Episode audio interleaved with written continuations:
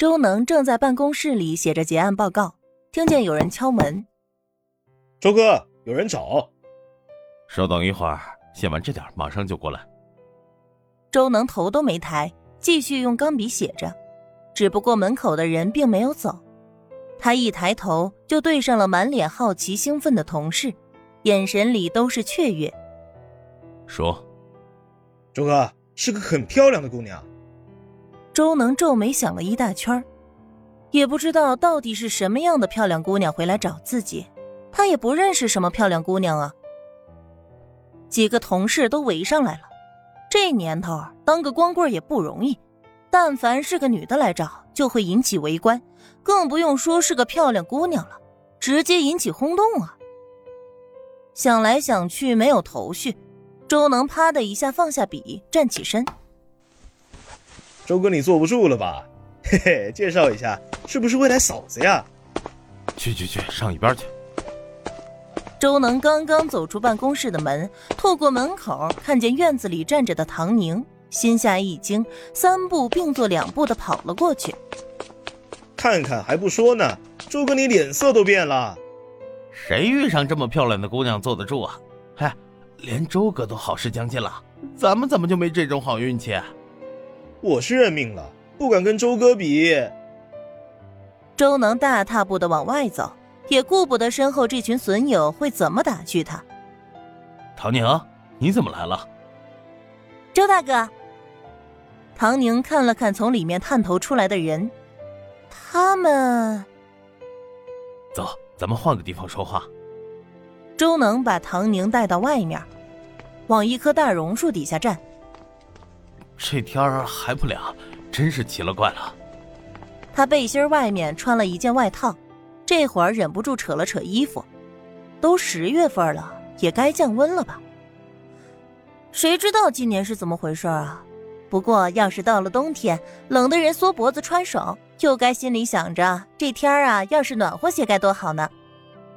唐宁想到了时间，他只觉得重新回到了这里。也不知道经历了多少的心神激荡，原来竟才过了一个季节吗？从夏到秋而已，他的人生都翻天覆地了。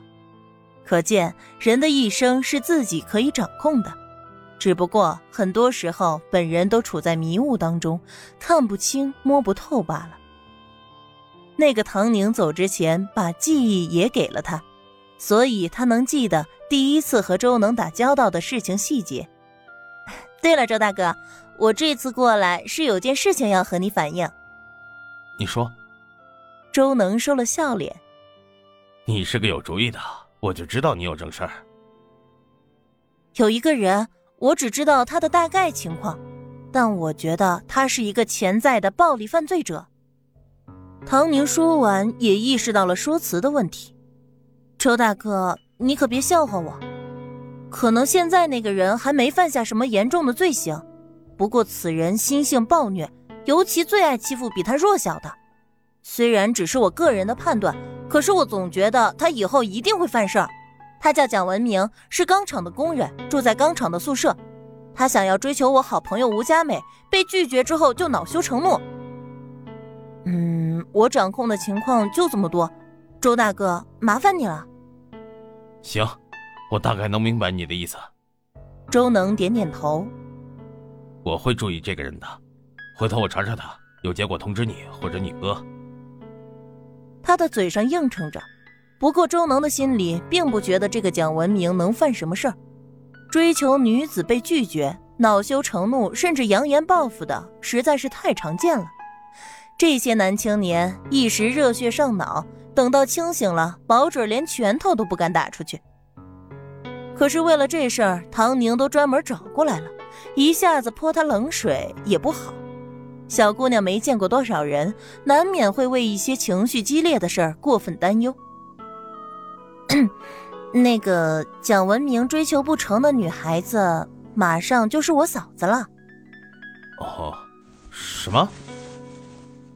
周能一下子的瞪大眼睛。你是说那女子跟你哥？对啊，唐宁点头。看来必须要扯上唐安才能得到重视。就在刚才，我来之前是陪着我哥去未来老岳父家上门拜访的，刚好就碰上那个蒋文明无赖纠缠，还要动手呢，结果被我哥给打了一顿。都动上手了？和唐安动手，这小子还当真是不知死活。周能点点头，暗自咬牙。唐宁继续火上浇油。听说那个人啊，还在我嫂子家那一片擅自以他家女婿自称了。那脸皮厚得很，可是我嫂子根本就不认识他，这不是耍流氓吗？听说有人打光棍久了脑子会出毛病，蒋文明不会就是这种人吧？我怎么知道啊？好了，我反应完了，周大哥，我先回家了。唐宁冲着周能摆摆手，周能一路想着事情回到办公室，迎面就撞见一群看热闹的。你们这是？周哥，听说我们要有嫂子了，是不是真的呀？有人大着胆子问。嫂子，周能忍不住想到，万一有人把唐宁和他扯上关系的玩笑话捅到唐安的面前，那他一定会死的非常的精彩。胡咧咧什么？那是我妹子，收起你们的龌龊念头，该干嘛干嘛去。我再听见有人胡扯。脑子里只有男男女女的，看我怎么收拾他！他咬着牙，冷着脸，突然的严厉警告，让大家都吓了一大跳，彼此看一看，也不敢多说话，都散了。小刘，过来。周能点了一个人，率先进入办公室。小刘战战兢兢的左右看看，小声的说道：“我刚才也没说什么呀。”哎呀，去吧去吧。他火头上，批评你别顶嘴，等他气儿消了就没事了。同事安慰他。小刘，里面又传来厉喝声。小刘的身体一抖，视死如归的进去了。中队，坐。周能喝了一口水，看着还不坐的小刘，一皱眉。愣着干嘛？你坐呀，有事儿交代你。哦哦。原来不是要批评他呀！小刘连忙一屁股坐在凳子上。周队，有事你尽管吩咐。